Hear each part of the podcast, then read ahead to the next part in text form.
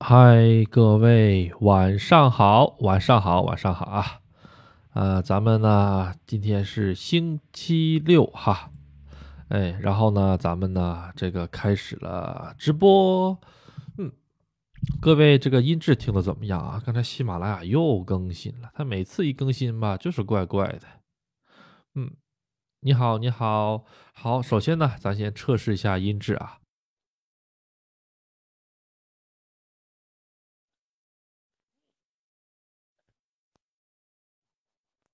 嗯，好的好的，应该没有太大问题哈，应该没有太大问题哈。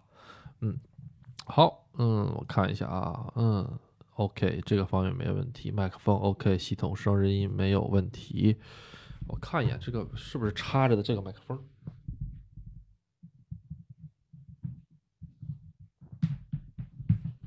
嗯，好的好的好的，好，没有问题哈，那咱们开始吧。今天哈一直下大雨啊！今天真的是一直下大雨哈！今天阿杜去这个下晚上下班买菜的时候哈，呃，哎，看见这个超市哈，它有这个能登半岛这边的，就是说是地震捐款。日本这边捐款呢，就是很简单，你去超市买东西的时候，或者是你去其他饭店吃饭的时候，就会有个小小的募捐箱。啊，或者是上超市买菜的时候，就会有一个小小的一个呃二维码，哎，你就拿的，或者是不是二维码，就是那种一个小纸片儿，你拿那个小纸片儿放到你的购物篮里，人家哔一下子，哎，就等于是付钱了，哎，其实你说便利便利店的话，也有也有这种方式吧，啊，捐了不多啊，捐了一百日元，就五块钱人民币啊。捐了五块钱人民币，这钱上哪儿去了呢？钱呢，最后也是会去跑到这个自治体去的。自治体是什么呢？就比如说是能登地区的现在最严重的那几个市啊，或者是那几个村儿啊，啊，会把钱用到那个那个上面的。在日本哈，还真的没大听说过挪用这些钱，然后怎么着怎么，可能也有啊，可能也有啊，咱不能说百分之百没有，可能也有啊，只是没被爆出来啊。因为日本这个东西一旦被爆出来的话，是很大很大很大的丑闻。呃，嗯。最近哈，就是怎么说呢？这个彩票这个事儿，大家可能都知道了吧？哈，啊，咱们这个彩票哈，奇奇怪怪的彩票哈，各种各样的彩彩票哈，哎，阿杜看了之后，嗯，就感觉挺意味深长哈。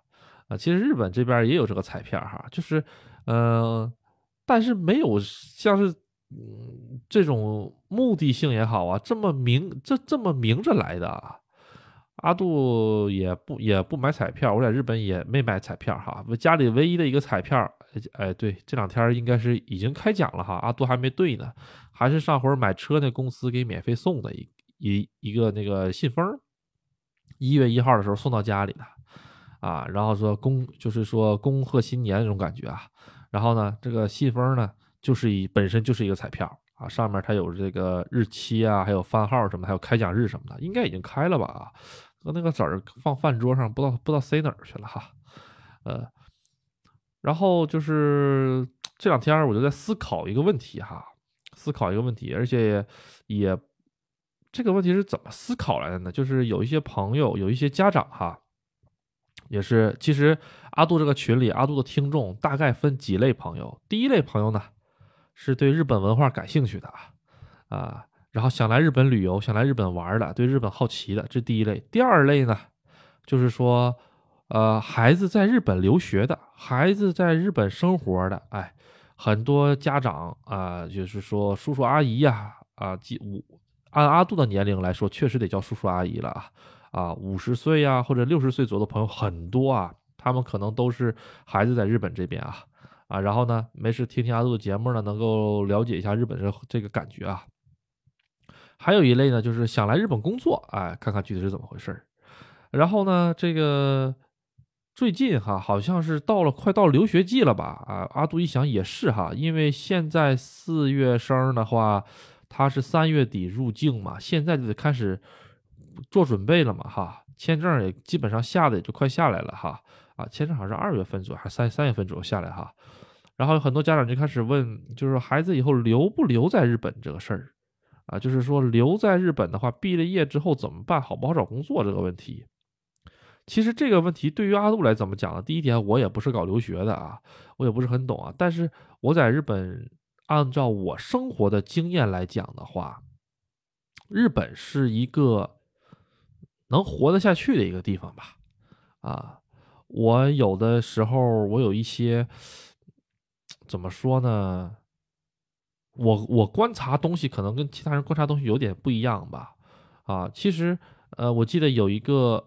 是媒体还是谁说的哈？说的特别的好，就是说，这个你判断一个地区或者一个国家的可乐的价格，就能够判断出它这个地方的消费水平。它这一瓶可乐占它的整个这个小小时工资是多少啊？就能判断出来了。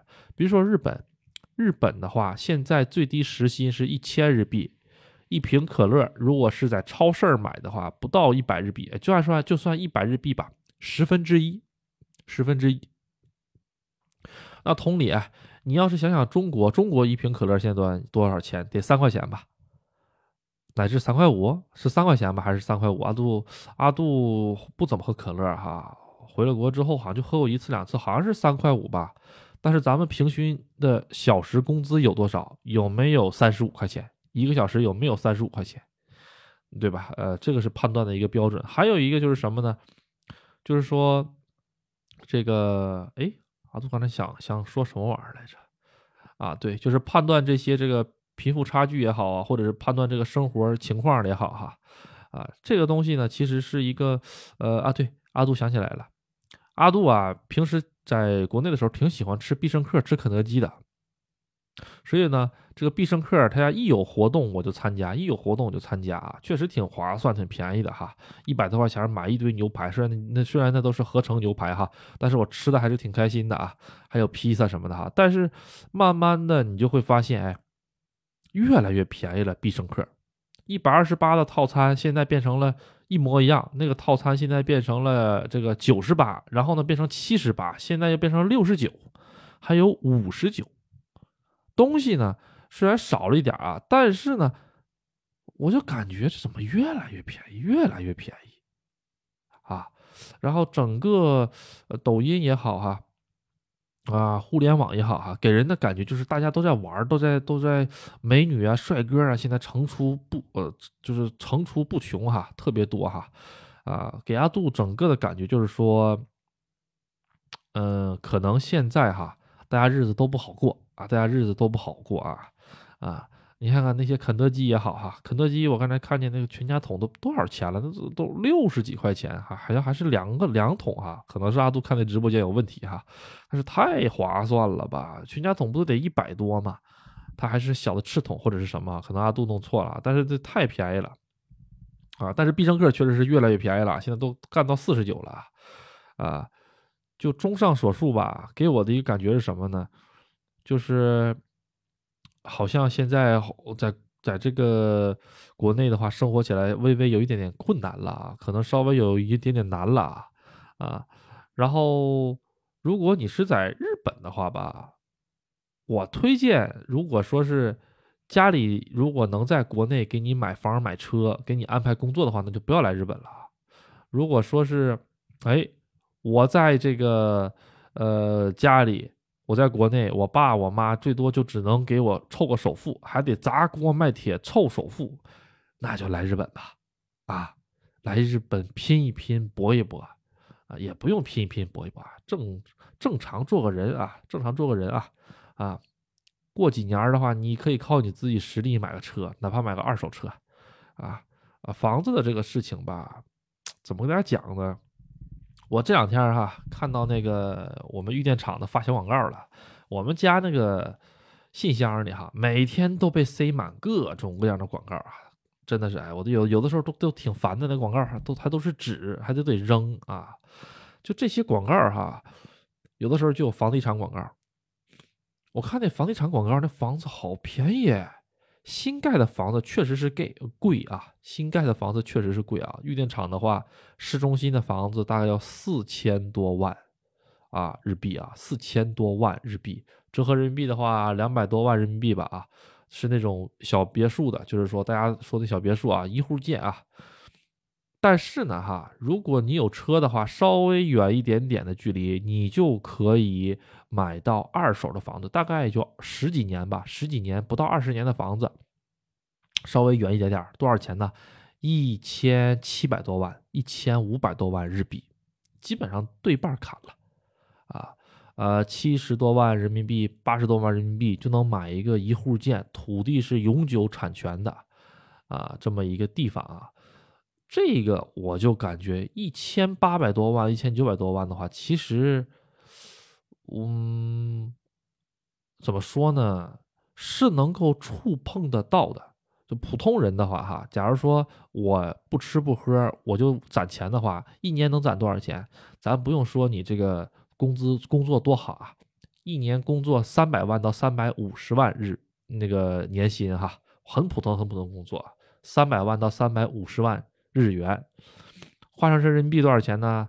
啊，十五万人民币年薪到十七万人民币左右年薪。你只要有这个年薪，然后呢，你的签证过关的话，基本上就可以贷款啊，贷款个贷个两千万左右，没有太大问题啊。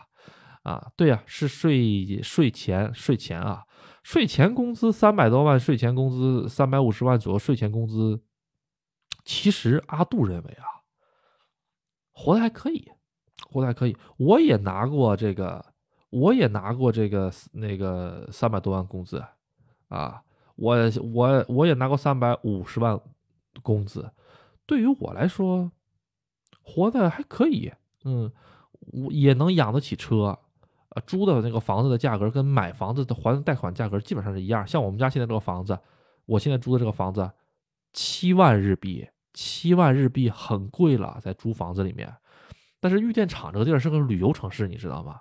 而且还有自卫队，而且还有就是说是嗯，奥特莱斯各种各样的因素在里面吧。它房价很贵，这个地方是个房价特别贵的地方。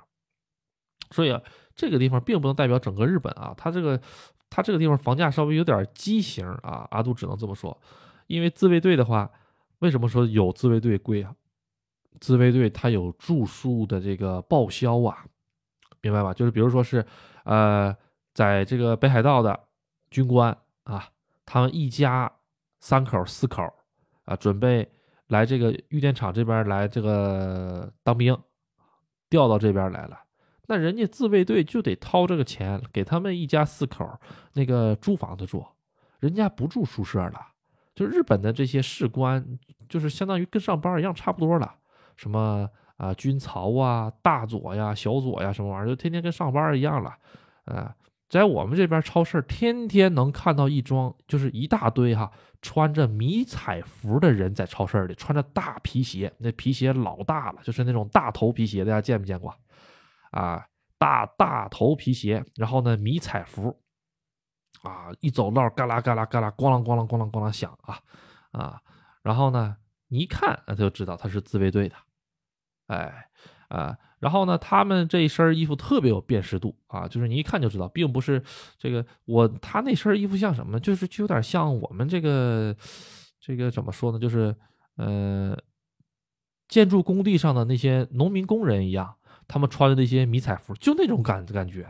但人家不是建筑工人啊，人家是正儿八经那个自卫队啊，啊，就那种感觉，穿个大皮鞋，咣啷咣啷响。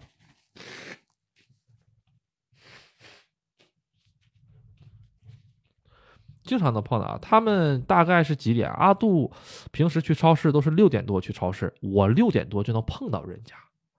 人家是什么？人家是小兵才在那个里面住宿，稍微当当点官的都天天携家带口的出来。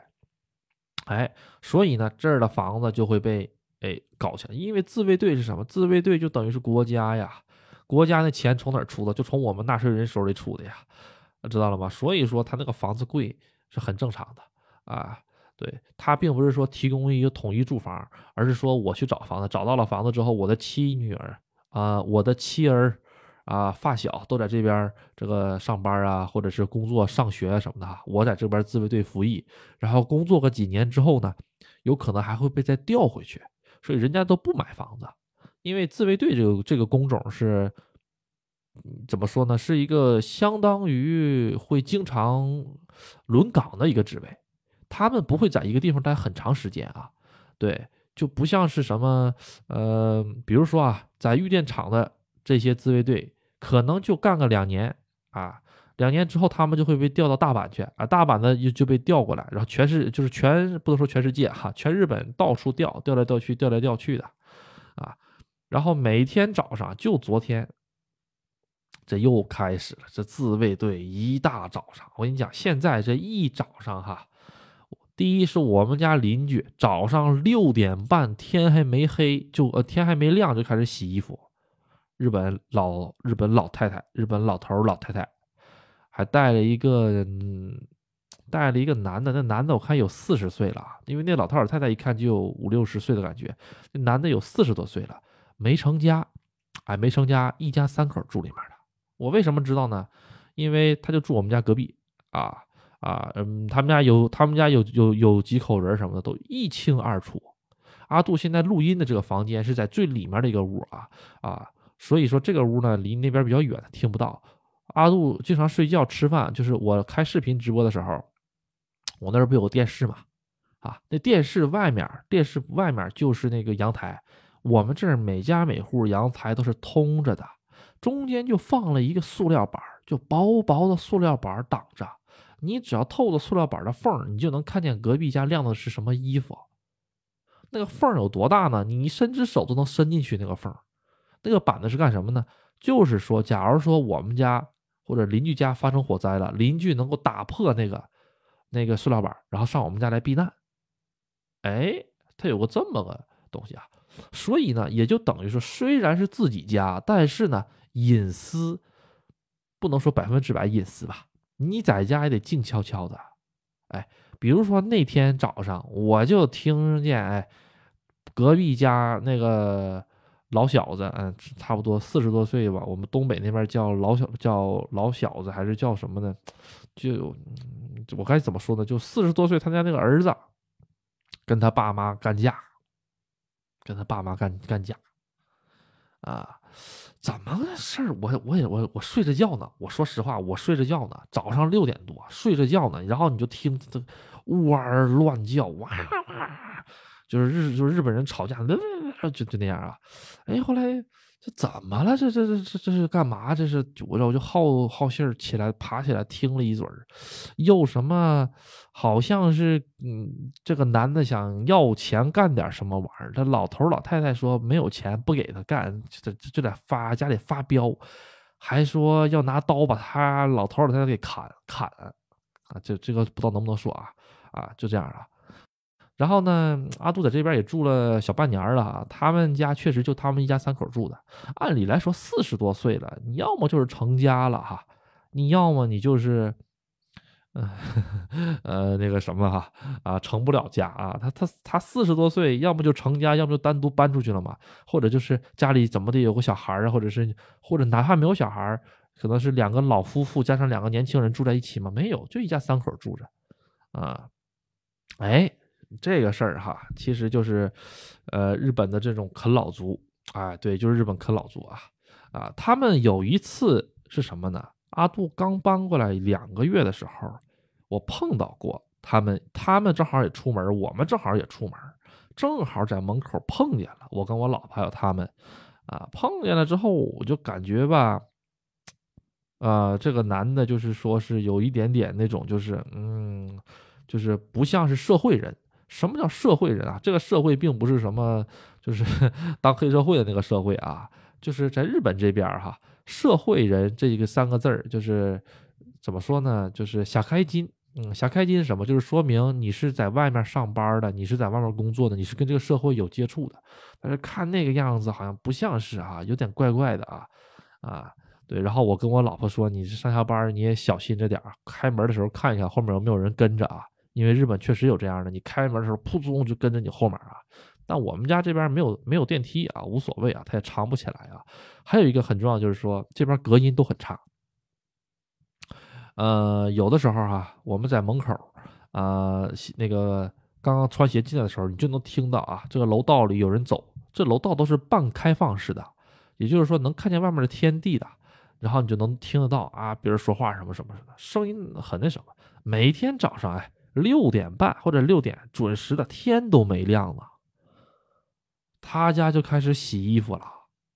那洗衣机，我那那洗衣机，嗡嗡嗡，然后然后等一会儿，咔嚓，唰唰唰唰唰唰唰唰唰，就是那个排水，然后一会儿又。这这这这这这这，嗡，就这样的，也就就一嗡嗡，从六点半一直一直嗡嗡到七点多天亮啊！现在已经习惯了啊。他家哪天不洗衣服，我还我还真就睡不着啊啊！啊，我大哥，早上六点多，六点多啊，六点多我们这天都没亮呢啊。因为我们这个小区这个停车场里面是有两盏长明灯的，哎不说不说长明灯这么吓人的哈，说的哈，啊，跟那坟头似的，它有两个那个灯的，就是照着整个停车场的，在我这房间里正好能看到这个灯，啊，然后我们拉上窗帘之后，能正好能透过窗帘看到一个隐隐约约亮着的一个灯泡，哎，这个灯泡只要亮着，就说明天还没亮。哎，所以呢，每次一响声，现在就开始，哎，就能看见。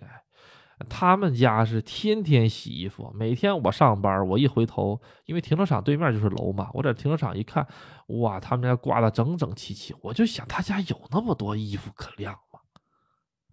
是吧？他有那么多衣服吗？啊，洗那么多衣服干啥呀？这衣服不都洗坏的吗？啊，其实是很多衣服都是洗坏的啊，并不是穿坏的啊，嗯。哎呦，啊，这帮老头老太太喜欢干什么呢？啊，就是日本这些老爷爷老奶奶，也不能说老爷爷奶奶吧，啊，六十岁左右啊，啊，五十岁、六十岁左右的哈，啊，我们东北那边都喜欢称呼为老头老太太哈，啊，这并不是一个这个不尊重啊，这就是我们东北那边的方言啊，属于那种啊，啊，像我像我爸还经常叫我奶奶，说是啊。老太太上哪儿去转悠去啊？什么玩意儿的哈？就这种开玩笑似的啊，这种。这边怎么说呢？呃，他们这些去买菜，买完菜了之后，他们特别喜欢去这个中古服装店去逛。中古服装店去逛，啊，哎呦，这个上中古服装店去逛，那简直了，就是就一种就是捡便宜的感觉。其实我现在也也也也品过来了，我也去那个中古服装店了。我也去看了，我说实话哈，我是买不，我是买不了。我就想这个衣服之前别人穿过，在别人家的洗衣机里还搅过，跟别人的衣服、内裤、袜子一起洗过，我就我有我有精神洁癖，我就受不了。但人家挺开心的穿的哈，还有很多羽绒服啊，有很多人哈，其实日本人也好面儿，没有说是日本人不好面啊，啊，也有很多日本人也好面啊。日本人也虚荣，人虚荣是什么？虚荣是人的本性啊，是不是哈？啊，所以说日本人也虚荣，并不是说什么他们啊过了这个时代了哈，啊，其实也有一点吧，啊，也可能也有那么一种，就是说没有没有像咱们这么虚荣啊，啊，但是虚荣还是有的，但是呢，这个虚荣这个东西嘛，你得看具体的经济实力了嘛，所以说嘛，这个二手的中古店前天。啊，不是上个上上次休息哈，我跟我老婆去这个二手中古店里去看这个二手的二二手包去了哈。啊，哎呦，这个 LV 的这个二手 LV 好便宜，好便宜啊！啊，三千块钱、四千块钱就能买一个二手 LV 包，那原价都两三万的包啊，几千块钱就能买到，太便宜了，真的，真的是看的。日本人是个特别特别喜欢 LV 的一个品牌。嗯，就是你在奥特莱斯也好哈，你在你在大商场也好哈，你就会看到有很多人哈都背着 LV，啊，你倒不能说他这个 LV 是新买的啊啊，只能说是嗯可能喜欢，嗯，对，好，哎呀，洗完啊洗完后等着上午晒太阳洁癖，啊，两百多万人民币只能买厨房卫生间，差不多呀。这个咱们国内的房价真的是不敢恭维啊，真的是不敢恭维。嗯，哎，但是话又说回来，其实日本这边哈，它这个经济状况哈，这个经济状况怎么讲呢？一直都说它经济不好，经济不好，经济不好，但是我觉得还是能混下去的啊。但是最近这个股票，大家都明白哈，这股票发生了什么事情？日本这个股票好像现在开始疯涨啊，日日本的这个日经哈，跟疯涨了一样的哈，开户数一一月份的开户数就已经一就一个月的开户数就超过了去年一个季度的开户数，开始吸引很多散户入场哈。这个股票呢，本身阿杜是不碰的啊，我也不玩这玩意儿，因为我认为哈，我是我自认为我运气不太好啊，所以说，呃，像这种靠运气来挣钱的东西，我我我觉得这个跟我没有太大关系啊，我还是就是说是，呃，就是像老牛耕地一样啊，耕一分地啊，拿一分收获吧，也就这样吧。然后他们说现在好像是像。美国又在洗这个日元嘛，嗯，又在洗日元哈，啊，好像又像又像三十年前的广场协议一样那种感觉。大家可能有没有人知道广场协议？当年日本是怎么一下子进入经济泡沫的？啊，当时是炒房产，哎，然后股市也特别好。现在这个股市跟当年好像如出一辙那种感觉哈，啊，总之呢，就是不大太平啊。但是日本已经日本经济，阿杜认为哈，已经这个样了。啊，反正兜里也没几个钱儿啊，在咱普通老百姓哈，他再摧残还能摧残成什么样？还能把我摧残成负债吗？这这不可能啊！啊，我银行里面那个零的个位数啊，就是零哈，零的话一共就没几位数啊，啊，所以并不是特别着急这个事儿，嗯，并不是特别担心这个事儿啊，啊，只不过呀，最近做一些房产投资啊。啊，开公司啊，这些事儿，我觉得缓一缓啊，我觉得缓一缓啊，因为我个人觉得哈，有有个大有个大雷，有个有个有个大瓜，日日本经济这方面哈，可以缓一缓，缓到年终左右啊，尤其是买房子啊这些东西的啊，因为现在这个房子，我怎么跟大家讲呢？现在这个房子吧，现在包括包括上一次啊，三天前阿杜去这个香根了嘛。阿杜去香根的时候，给阿杜的一个特别大的直观感受是什么？水泥罐车特别多。阿杜阿杜爬香根这一道上，哈，爬了大概我数了一下，能碰到十来辆水泥罐车。水泥罐车是什么？大家知道吗？就是后面有个大大罐子拉水泥的那个车。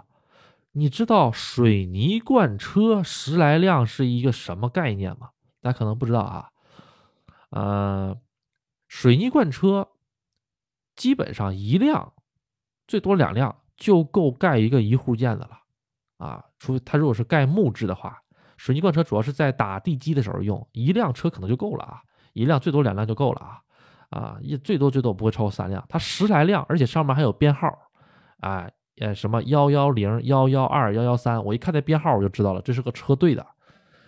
然后我往香根那边走的时候，呃，他们都是从一个路口里拐出来的。我虽然没有看到那个工地现场哈，但是我一路去香根的时候，我发现了平时鸟不拉屎的地方，现在都开始盖起来了。现在给我的感觉就是香根已经现在就是大家的闲钱已经开始往旅游跑了啊。二零一九年之前我也去香根，香根没有像现在这么繁荣。我说的繁荣是这个基础建设繁荣啊，特别基础建设，特别就是基建这块特别繁荣。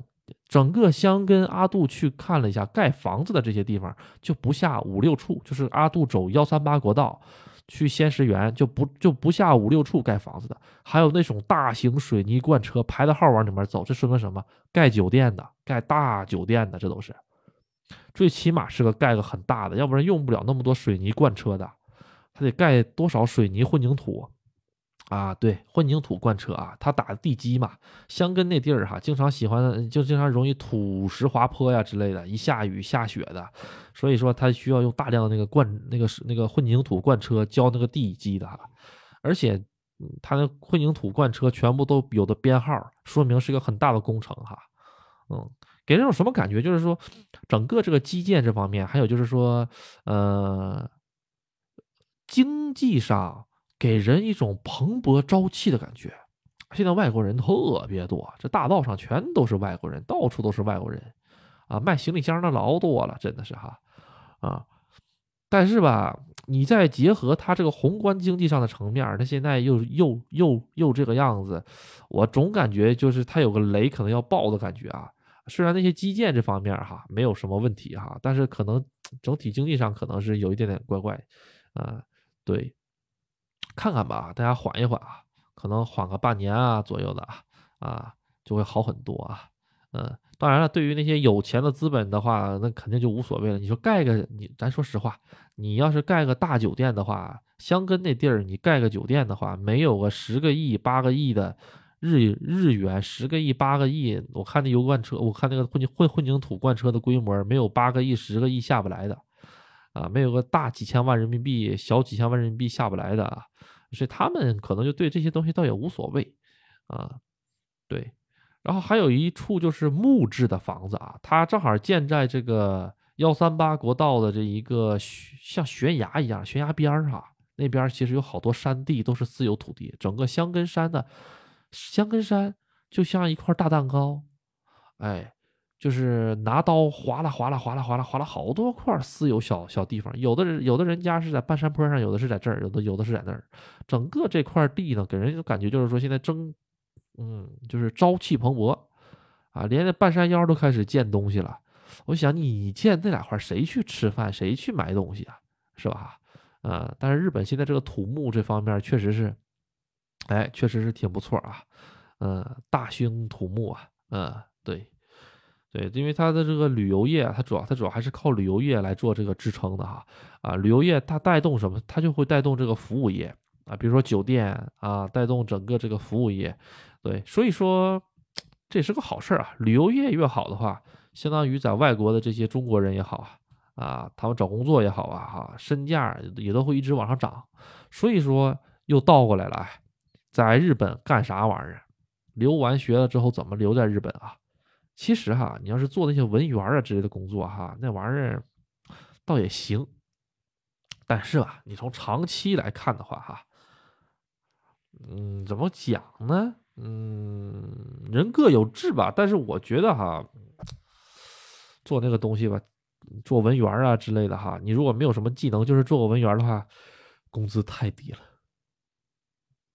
嗯，我在那个招聘网站上看了一下子啊，东京、大阪那边，就东京和大阪啊，文员工资差不多，二十五万日币一个月，税前，还有的更低啊，二十二万、二十三万。税前啊，税前的是什么概念呢？它到手的话，也就是十八万日币左右。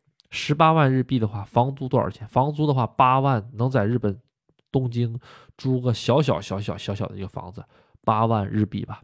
还有十万啊，十万日币的话，你感觉它够够够吃够喝吗？其实十万日币的话，是一个。呃，我跟我老婆一个月开销得十万左右吧。我跟我老婆一个月开销就是光消费，光消费得十万日币左右，十万有的时候打不住啊。给车加加油啊，车加油的话，一个月大概两万到三万左右吧。因为我经常往外跑嘛，两万多日币加油啊，啊，一千多块钱，一千到一千五百块钱加油钱吧。因为阿杜也踩的比较狠一点哈，可能是哈，啊。然后等的，然后吃饭上，我跟我老婆呢，并没有特别的，就是控制，没有特别的控制啊。我们两个，比如说今天累了，不想做饭了，我俩就出去吃炸猪排，一一一百块钱两个人啊，一百块钱两个人就就够了。或者说是，呃，炸猪排吃腻了，我们去吃个寿司。哎，我对我跟我老婆天天吃啥呢？基本上就四个四家店啊。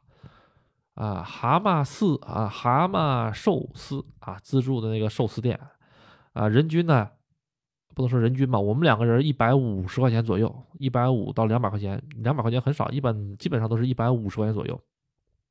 吃炸猪排，哎，炸猪排的话呢，两个人呢，一人点一份套餐，两千日币，也就是一百块钱人民币。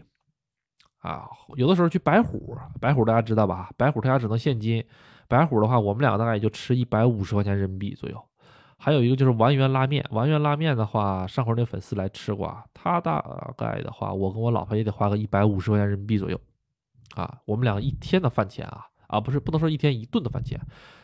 早上是怎么解决？早上呢，我俩吃面包啊，吃面包，然后它有那个速溶汤，冲点速溶汤啊，然后哎喝了，然后蘸个面包汤啊，糊弄糊弄啊。中午的话呢，我中午的话，我们两个有的是吃便当啊，便当的话三十块钱人民币或者四十块钱人民币一份便当。呃，我们两个总共的日常的话，就这一天的消费，在吃饭上，如果是外就是上外面吃的话，大概得花个两百块钱不到，两百块钱不到一天啊，啊，对，差不多。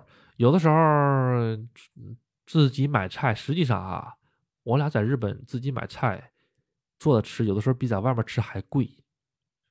大家不知道去吃那个炸猪排的时候，那一个炸猪排里面它配一碗大的汤啊，那个汤叫做东那个同鸡的，就是猪肉汤啊。那个猪肉汤里面有有那个猪肉片儿，还有那个有胡萝卜，有有那个土豆的，还有洋葱这些玩意儿蔬菜哈。然后还有这个汤特别好喝。一大碗热热乎乎，那一大碗有多少？就是兰州拉面那个大碗那么一大碗，那一大碗十块钱。你听的好像很贵的样子啊，就是兑换成人民币那肯定挺贵。但是你在日元，两百日元是什么概念？我跟你讲，你在自动贩卖机里买一瓶可乐都要一百六十日元，一瓶可乐自动贩卖机里要卖一百六十日元，那碗汤才卖两百日元。而且里面料特别足，还有魔芋啊什么的。我老婆特别喜欢喝那汤啊，我俩没事就喝那汤。那个汤，我想在家里复制一个一模一样的，咱就不加上水电费那些玩意儿哈，不加上煤气水电费，我就单买这一碗汤的食材，它都不止两百日元。所以人家这东西卖真便宜。我俩就像我俩今天晚上哈，我俩今天晚上在家做的吃的，我喝口水吧。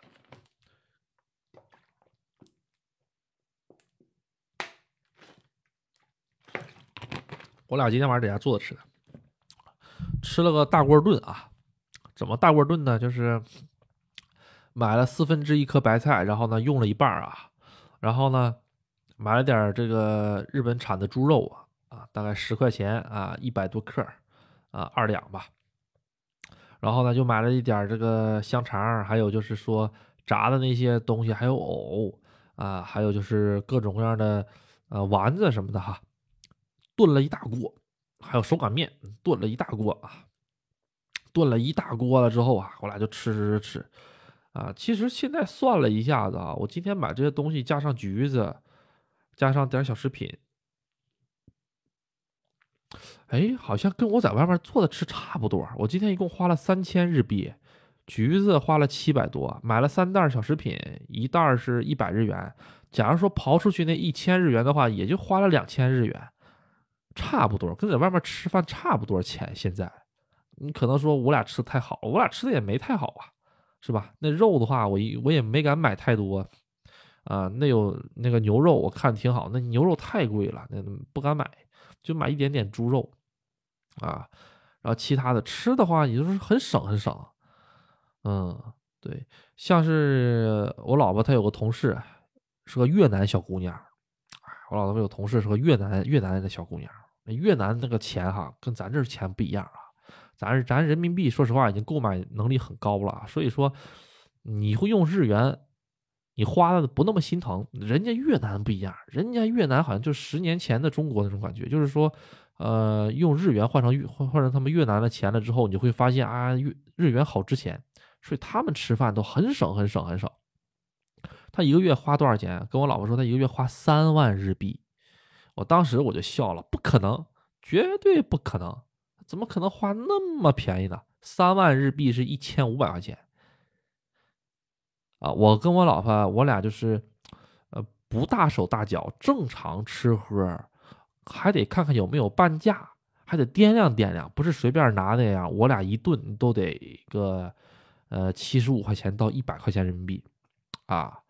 他一个月就花一千五百块钱，开玩笑呢。他一个三顿呢，他一个人。后来说什么呢？后来说就是天天在家吃面条或者蒸大米饭，蒸完大米饭了之后呢，就炒豆芽吃。哎呦，我这一想，这不就是刚来日本的时候的阿杜嘛，炒豆芽吃去啊，啊，嗯，当时想不开呀，当时觉得这个钱，哎，确实确实也也挺难挣啊，啊，也挺难挣，你得这个天天这个低三下四的点头哈腰是吧？挣点这个钱不容易。但是现在一想吧，哎呦，你这都已经点头哈腰了，都低三下四了，我再吃点好的。爱一爱自己是吧？对自己好一点，又有什么错呢？是不是？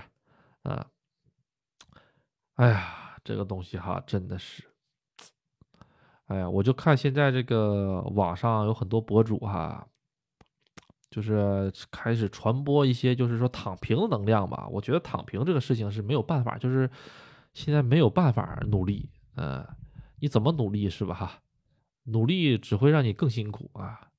啊，对呀，日本不是有穷忙族嘛？现在穷忙族也很多呀。啊，我那天碰见一个，啊，在在哪个地儿啊？碰见了一个中国的朋友来旅游的，好像是等车那边哈，碰见了，闲聊了起来。闲聊起来，他就说：“哎呀，你看日本的这些老头哈，啊，这么大岁数了还在那指挥交通，当时好像是等车吧？看见人家在那边那个。”指挥交通，哎呀，看他们这个这个精神哈，真是好啊！这么的这个敬业哈，都白发苍苍，腿都快哆嗦，一在那哆嗦，寒风凛凛，拿个小棍儿指挥来指挥的去，你说是不是哈？他们这个日本这个精神精神真让人佩服。我当时我就怼怼他了一句，我说那就是穷的没钱花了才出来干活的。你但凡有点钱，但凡他那个的低保，他他那个什么社保，他能他能够得上他吃的，谁会大冬天出来干活啊？你说是不是哈？啊他就说，哎，是这样吗？我我看这个大家都说日本人在家闲的没事儿干，必须要出来发光发热。这个他们这个我我看抖音或者什么都是这么说的呀。我我就说那。那那 我能怎么说？你说是不是啊？阿杜也接触过比较有钱的老头那人家天天想上班上班，不想上班就不上班，天天出去玩就跟以前那个工作单位里似的，那个智商稍微有点不在线啊，但是家里有钱，富二代的那个哈，他他爹他娘给他留了好多主主业，那个人家。跟店长请假，我明天有场赛马，我明天请假不上班了。人家多么自豪，多么有底气，能说这种话。我明天不上班了啊！哎，为什么？明天我有场赛马，就是去赌博，知道吧？明天我得去赌博，我不来上班了。啊，大家明白吗？你这才叫生活过得去的，你知道吗？啊。对，哎呦，所以说吧，有的时候你看人家是什么，哎呦，真的是热爱哪个哪个现在人愿意工作呀？啊，你像在超市里，七十岁、八十岁，我今天去超市里面买菜的时候，哈，超市里面普遍的员工都在五十岁以上。为什么年轻人不愿意干这个活儿，或者是什么呢？或者是很多年轻人吧。怎么讲呢？就是说，社恐，哎，社恐啊，啊，就是对于社恐这个话题，阿杜其实想好好讲一讲啊。其实社恐这个问题，大家现在在这个互联网上看，很多很多人社恐啊，啊，找不着工作呀，或者是在工作单位受欺负呀，然后有这个心理疾病啊什么的哈。我跟大家讲啊，日本更完蛋，这社恐这个事儿现在已经就是已经成为一个国民问题了。为什么这么说？阿杜举个例子啊，比如说找工作的时候，呃，你可能在这个车站里哈，或者是在那个地方，你就会看到各种各样的发小广告的，啊那小广告里面写的就是说啊，这个日结工作，或者是月结工作，或者周结工作，什么玩意儿都有啊。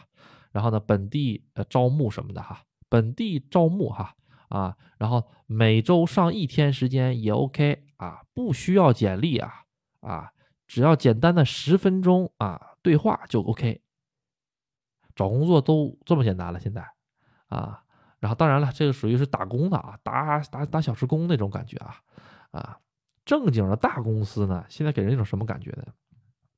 因为阿杜阿杜怎么说？大公司也待过，小公司也待过，给人感觉就是大公司特别特别的，嗯，正规吧，也不能说正规，它有一种畸形的正规。这个畸形的正规是畸形在哪里呢？就是说，他对整个的这个职权骚扰和性骚扰这两方面，他过于敏感。因为在日本这个国家哈，职权骚扰这是一个文化。你在昭和的时候，你的这个领导踹你两脚，那都是应该的。他今天不踹你，你就感觉我是不是做的不好了？领导不想踹我了，领导是不是不想继续这个鞭策我、鼓励我了？踹你那是鼓励你，你知道吗？在以前的昭和。啊！但是到现在不一样，现在你踹我，好，我就去告你，我让你没工作，我就上劳动组合去告你去，啊，我就上这个 Hello Worker 去告你。我跟你讲，日本的 Hello Work，Hello Work，Hello Worker，啊，我这英文说太垃圾了，就是说你好工作，还有这个劳动组合这俩地儿，这两个地儿哈，这个相当相当的这个厉害，它就像咱们那儿那个劳动劳动监察大队一样。啊，劳动监察大队一样啊！你在这边怎么说也只能只能说是资本主义国家吧？啊，对这个整个的这个呃规则也好哈，条例也好啊，制定的相当的这个完整，相当的完整啊！如果你说是在职场上遇到了这个骚扰啊，那个骚扰的话哈，你只要去这个劳动部门去举报啊，就 OK 了啊啊！大部分情况下啊，都会得到一个公正的这个受理啊。但是呢，恰恰是什么呢？就是日本人这个民族啊，太能忍了。就是像当时那个老太太，还有那个小阿姨一样的，她被我前店长都那么都那么搞，她还在那继续干。这个我就想不明白，嗯，想不明白。一问她，你换个工作多好，她就开始纠结了。哎呀，我换工作，我万一找不到类似于这样的工作，又该多好呢？所以她民族性又在这摆着，所以就是现在就是一个很畸形的一个社会是什么呢？就是说，哎，有很多人现在正在受到这个职权骚扰，或者是这种就是说是这个呃性骚扰可能会少一点啊，职权骚扰更多啊就比如说是，哎呀，下班了，下班了走，陪我去陪客户喝酒去，这在日本就属于职权骚扰啊，这在日本就属于职权骚扰。啊，好像最近有什么零零后，啊，这个整顿职场哈，啊，对，这个这个现在的这个节奏跟日本是基本上差不多了啊，其实也该整顿整顿了，阿杜觉得哈，啊，因为以前的这个时代已经变了，日本现在给人一种什么感觉？就是说还是有一个断差的，这个断差就是。比较老的企业或者家族企业里面还流行着上个世纪啊七十年代八十年代九十年代这种作风，但是现在新的企业里，你有可能连班都不用去上，在家就能上班，就是现在这种断差特别大啊，大家可能想象不到哈。对，现在日本有很多新的互联网企业或者什么，连班都不用不用去上啊，人家是什么？人家就是为了减少社恐的这种概率啊。人家还甚至就把这个作为他的这个看点，哎，一个星期最多跟同事见三次面，见四次面，啊，天天在电脑上就能完成工作，啊，对，就是，嗯，给人一种什么感觉？现在现在找工作哈，那些商家或者是那些那些雇佣主、那些雇主都会写一些除了工资以外的地方写。吸引你，咱们这边都是什么啊？工资多少多少多少多少多少啊？然后呢，给什么补贴呀？或者是给这个什么这个产假呀什么哈？给这个给那个这个那个哈啊？给这个五险一金什么的哈啊？这些呢是法律的最低保障，五险一金也好，给这个假那个假也好哈啊，加班给加班费也好，这是法律给你的最低最低的保障。但是在日本，这些东西连提都不会提，人家不会提这些，不会拿这些东西来提的。人家是找工作的时候怎么怎么写的，怎么吸引你来的？说啊，我们这里呢，从二十岁到六十岁的各个年龄层的人都在工作啊，所以是个特别特别呃和睦的一个工作环境。嗯，哪怕你没有任何的经验啊，来到我们这里，我们都会特别特别这个怎么说呢？呃 t e n e t e n e 的日语，呃 t e n e 的 t e n e 是日语哈，英语是什么呢？就是特别特别那种，呃，仔仔细耐心的教导你。为什么要把这些词过度强调一下？你想一想，为什么？啊，哎，就是因为以前又打又骂，这搞得现在都不愿意找工作了。这帮子年轻人天天的，啊啊，这点活儿都不会干呢？啊，你是猪吗？今天早上吃猪猪饲料了吗？啊，然后就这样啊啊！大家看电影、看电视剧可能都看过这样的，这个是确实是大量存在过的啊，现在也有啊。所以就是说，这些印象已经给日本人造成一个刻板的印象。所以在找工作的时候，人家并不是突出你的工资要多少，也并不是突出你什么有没有五险一金，这些玩意儿都是最低保障。而且工资这个东西，我说句实在话，大家都大差不差。现在大家比起找工资好的地方，都想找一个就是说是稍微像个人的地方，大家能能能理解吗？啊，对，然后还有还有的地方很好玩，写什么？头发颜色自由啊，或者什么呢？就是出身不问，呃，前职不问。什么叫前职呢？就是你之前干什么活的，我们不管。现在找工作就是他整个的这一个招聘要求看下来之后，感觉你只要是个人，能听懂日语，能说话就 OK 了。对，大部分的工作基本都是这种感觉，啊，大部分人都工作都是这种感觉。当然，你要是说什么呃大手企业的招聘，那这不一样。大手企业的招聘实际上往往都是在校招会里招人的。他面向社会很少招人，就是基本上不会招太多，除非就是同行互相的抢着啊，或者是有这个猎头哈，啊，互相的跑来跑去啊，或者是什么的。比如说我在索尼啊，明天我又去他竞争对手谁家谁家了，哎，大概大概这种感觉啊，嗯，呃，总体上而言呢，我怎么跟大家讲呢？这都是骗人的，都是骗人的啊！说什么这个？哎呀，我们这是从二十岁到六十岁啊，各个年龄阶段的人都有啊。各位大家都会相处的特别好。这句话是什么意思？就告诉你，不管你是多大岁数，你哪怕四十岁，我们这里都有都有比你岁数大的啊，都有人管得了你啊。呃，日本这边是什么呢？就特别是一个适合，呃。你哪怕没能耐，一点能耐没有，你只要在一个地方待的时间长了，啊，你大概率哈，你都能成这个这个地方的管事儿的，就这种感觉。你如果再有点能耐，然后呢，你这个待待的时间长了，基本上都能成一个大大管事儿的，啊，大家能理解吗？就是很多你就能感觉他他这个资质特别平庸的一个人哈。也没什么特殊技能，电脑也不会搞，他凭什么能管这个？人家就是干的时间长，就这一点，啊，他就能给你那什么。但是呢，相反的，特别矛盾的一个地方，日本还有个叫以下克上的传统。什么叫以下克上？就说你下面的人，你可以把上面干掉，你自己上去当。哎，哎，是他这个传统，所以说，哎，挺好玩哈，啊，又有点那个举与刀那个味儿了哈。啊，有点菊与刀那个味儿了哈，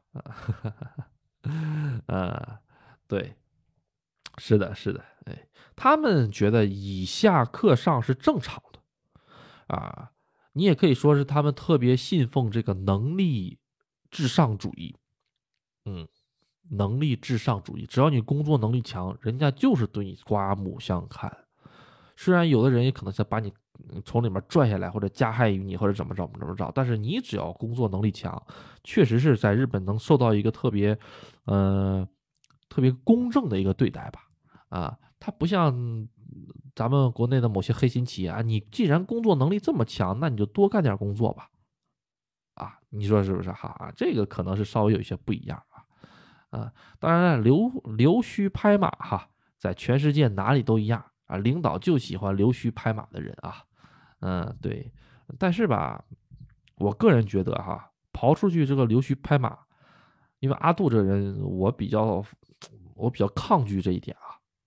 我我是一个比较喜欢走这个实力主义的啊啊，有事儿的话，咱们拿这个实际的这个呃怎么说呢？就是说结果来说话啊，呃，包括工作呀，不管你是干什么哈，你让人家干的心服口服，人家日本人确实是佩服你啊啊，他们这个佩服这个，我就特别。我就特别佩服他们佩服别人的这个事儿。我为什么这么说呢？哈，你只要干得强，哈，你只要厉害，敌人都会过来对你，就是说是特别尊敬，啊啊，这个我是并不是说别的，我现实生活中我倒是接触过这样的人啊，啊，跟我就是说实话，因为阿杜，嗯，怎么讲呢？我是一般不会去惹事儿的那样的。但是有的时候呢，这个咱不惹事儿，不代表这个别人不去惹咱，是不是哈？啊，有的人呢，他就是，嗯，找抽。我说句实话，就是找抽。我干我自己干挺好的，我工作我自己给他推好的。他就有的人吧，他就看你不顺眼，他就是想搞一搞你，让你知道他是哪儿是老大，哪儿哪就是让想让你知道哪俩会是谁是管事儿的，哎。哎，这种时候呢，基本上我都是顺从，我先顺从，行，没问题，哎，爱咋地咋地啊，啊，反正我就是个那个打工的嘛，是吧？啊，你想干啥干啥，我在这干多久还不一定呢。但是慢慢慢慢慢慢，你就会发现有点变本加厉了。那这种情况下呢，阿杜是先做好本职工作，哎，让人家没得挑啊，没得挑啊。然后，然后呢，我在这个一举把他给干掉。哎，不管通过各种途径啊，一举把他给干掉，他一下就心服口服了。通过某些事情啊，然后人家的态度就一百八十度大变化。就是同样这个事儿，我如果搁在国内的话，可能那个人就更加恨我了啊，然后还得想到各种各样的报复我哈啊。虽然哈，我个人感觉哈，那个人可能还是恨我啊啊，最起码成为不了朋友，最起码我俩坐在做不了做不可能坐在一一起吃饭喝酒啊。但是最起码他表面上哈。呃，稍微有一些变好的迹象啊，啊，这个这个事儿吧，我说实话，我挺，我不大想讲，我我不大想讲，为什么不大想讲呢？怪糟心的，哎，怪糟心的，哎，真的是，嗯，算跳过这个事儿吧，嗯，就是前一阵儿阿杜有点糟心那段时间，就这个破事儿给我倒，呃，现在没没事儿了，现在没没事儿了，现在他这个怎么说呢？表面上达成了和解，但实际上大家都是成年人了，都这个岁数的人了哈。他岁数还比我大，我心里能不清楚吗？是吧？大家表面上过得去就行了，都是为了吃口饭。你不喜欢我，我也我也不喜欢你啊，并不是以前的店长，并不是以前店长。以前这个店长他是什么样的人呢？他就是一个控制不了自己情绪的一个人。他人不坏，他人真不坏啊，他跟那些坏人还真不一样。坏人阿杜见过，坏人是什么呢？他会给你扣莫须有的帽子，大家明白吧？他会给你扣扣那种莫须有的帽子，想办法搞你，那是坏人。以前那个店长吧，只能说是他脾气不好，啊，性格有问题，性那个性格扭曲有缺陷，只能这么讲说他。但是他你要称呼为坏人，阿杜倒是我从内心来讲的话，称呼不了为他坏人，因为他这个人。除了脾气暴躁的话，思想挺单一。然后呢，呃，不能说是那些一度的坏水啊，一度的坏水我跟你讲，我真是见过，哇，那真太坏了，嗯，太坏太坏了。但这种情况，一度的坏水那种人怎么办呢？就是说，第一点，保持住自己的这个工作啊，别让工作上让人家有把柄啊。第二呢，就是强力的反击回去就够了。啊，做好自己，反击回去就就可以了啊。呃，如果各位在日本有类似于这种情况，可以找阿杜聊一聊啊。啊，对于这种日本人呢，阿杜还是怎么说呢？啊，经验还是有过的啊。所以说吧，可能会给你提供一些建议啊。啊，可能有很多朋友刚刚初入这个职场哈，不知道该怎么办哈。嗯，其实中国的职场跟日本的职场是完全两个环境啊。中国的职场呢。嗯，各种各样的这个怎么说呢？尔虞我诈也好哈，啊，日本也有啊，日本日本也有啊，但是只不过就是说看你想不想接，哎，他想害你，那你就让他害，你就稍微吃点亏，那这个事情从你的角度上来讲你是吃亏了啊，但是呢，从另一个角度上来讲的话，避免了一个血雨腥风啊，你没跟他干起来啊，这也算是一个不错的结果啊。虽然吃的这个，只要吃的这个亏，你能够接受得了，我说啊，没事儿，就加一会儿班嘛，那我那无那无所谓，也就无无所谓了。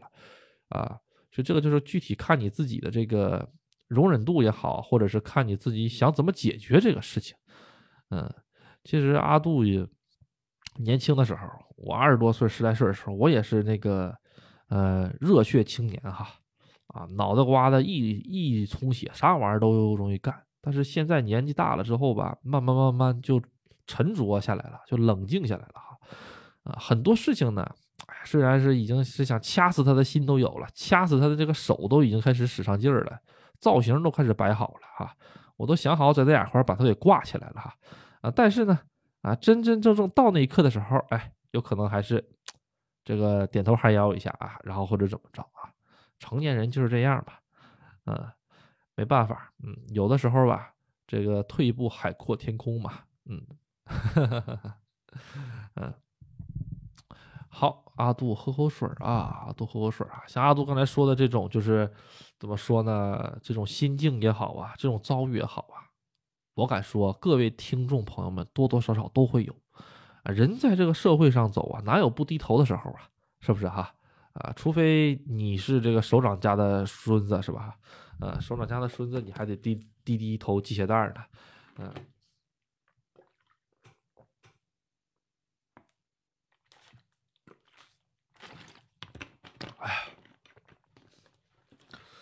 哎呀，反正呢，啊，送我钓鱼竿似的，嗯，这个人怎么讲呢？这个人确实是，哎呀，他就是一眼就能看透的这种人，对，一眼就能看明白他是一个什么样的人，嗯，虽然之前吧发生过很多摩擦，哎，但是很奇怪，不记仇，啊，其实我个人认为我是一个挺记仇的人啊，啊。谁活这么大没有恨过几个人呢？是吧？谁心里没有那么几个想掐死的人呢？想给他想给他挂起来的人呢？谁心里都有，是不是哈？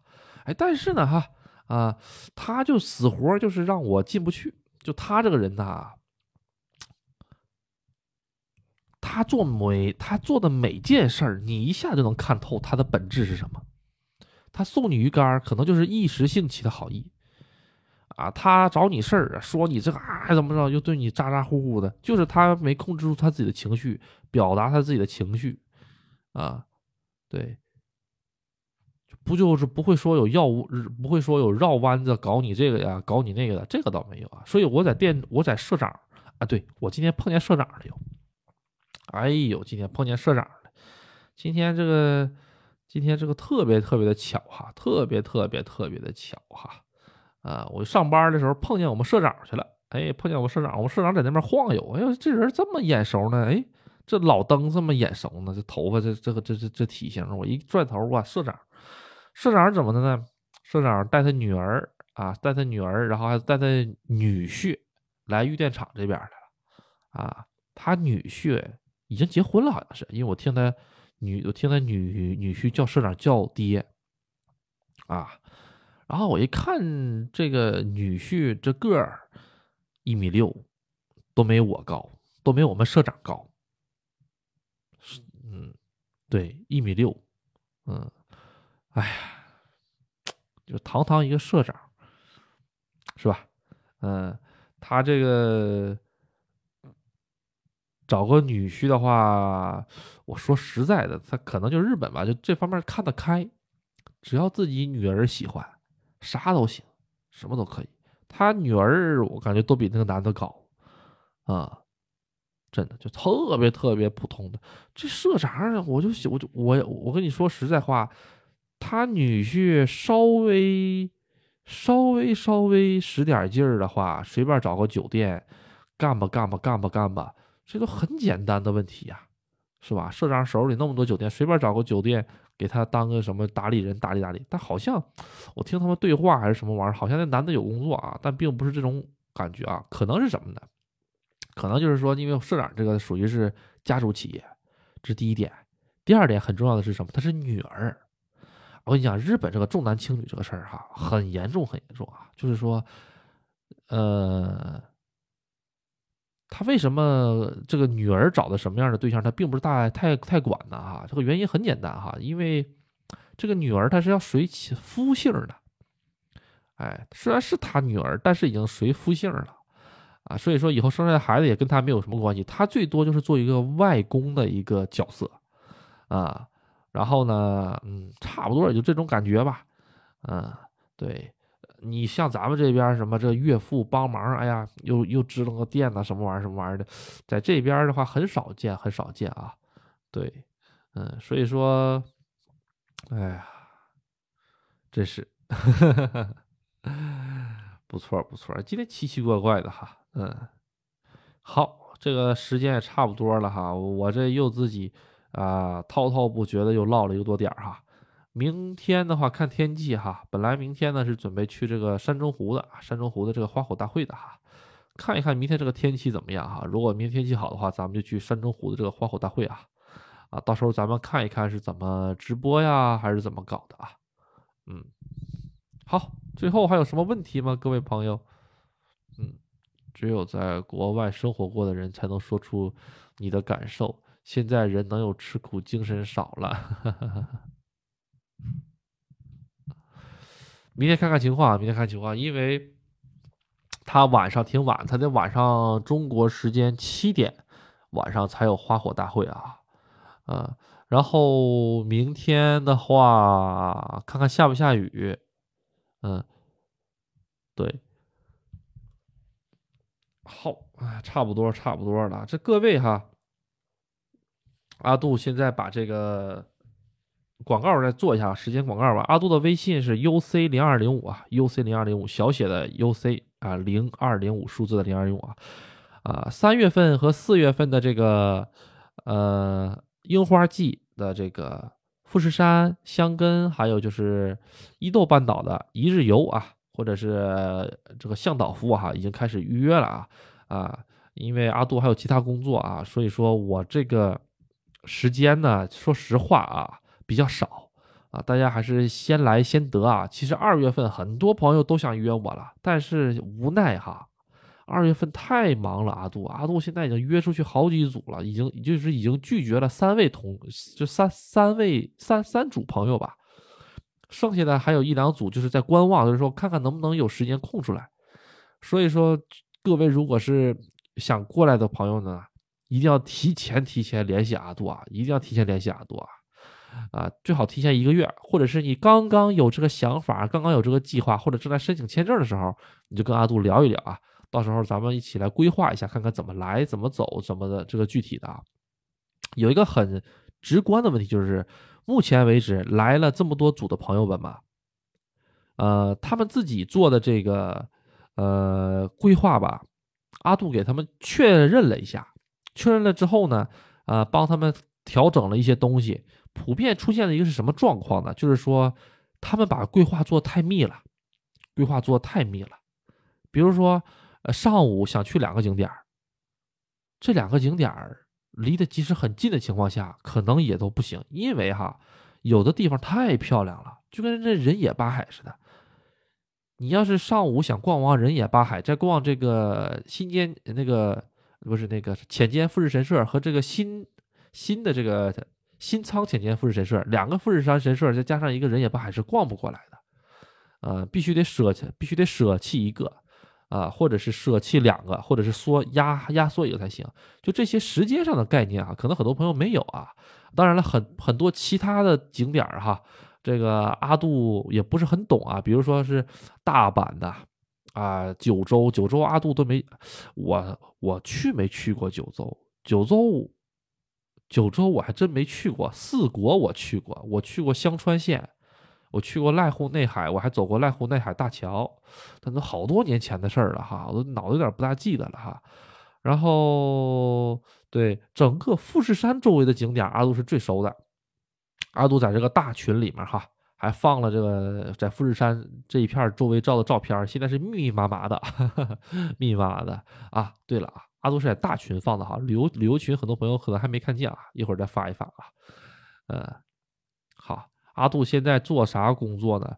我现在呢是做什么工作呢？这个的我该怎么跟大家讲呢？其实我对我个人的目前的私生活也好啊，就是工作的工作的地点。工作的内容，包括我跟我老婆工作地点内容，还有就是说很多私密的一些东西吧，我暂时不大想透露，啊，这请大家这个见谅一下，因为，呃，村子就这么大点儿，啊，我害怕哪些朋友就直接来 来来来找我，我我我我这有点惶恐，不好意思啊，不好意思啊，啊，这个我也还是需要保护一下个人隐私的啊啊。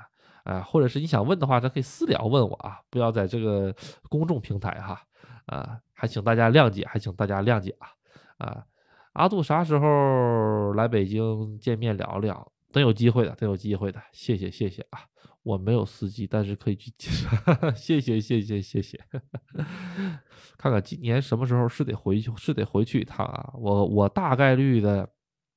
今年回去的话，有可能我得从韩国转机吧。韩国转机挺便宜的，韩国转机直接不用落地签嘛，转完了之后直接就回沈阳了，估计是回桃仙机场。啊，或者走北京也可以看情况，到时候。嗯，山中湖和人野八海一日游。嗯，是的，是的。嗯，好，谢谢理解啊，谢谢理解啊。因为，因为怎么讲呢？就是说，呃。各位喜欢我的粉丝们啊，来看我这个我还是很开心的。但是也有很多不是很喜欢我的，或者说就是单纯的，呃，有稍微有点砸人家饭碗了。我以前的很多节目里可能稍微有那么一点砸人家饭碗了啊。人家要是你明白吧，我也得保证一下我自己的这个自身安全吧哈。所以说具体的很多东西我都不说。玉电厂这么大地儿。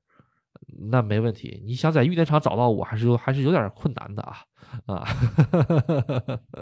呃，所以阿杜的呃怎么说呢？车牌号也好啊，家里的住址也好，工作地点也好，这些都是不方便透露的。包括很多这个来找过阿杜的，阿杜也都跟他们嘱咐过了啊。阿杜的车牌号也好啊，各个方面的哈啊，也都不要拍照，也也都不要跟别人讲啊，因为这个东西确实是挺麻烦的一个事儿。还是谢谢大家理解啊，嗯，去过九州哈，好的，这样的，等到什么时候这个呃有机会哈啊，把这个这个其他的地方的哈，这个朋友们哈叫一叫，大家叫过来，大家一起分享分享啊，呃，然后准备看一看吧。这个月月底阿杜其实想去迪士尼看一看的啊，去迪士尼看一看的。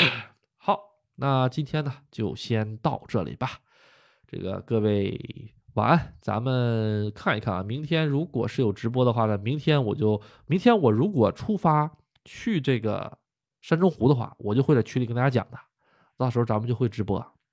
好，那今天就先到这里，拜拜。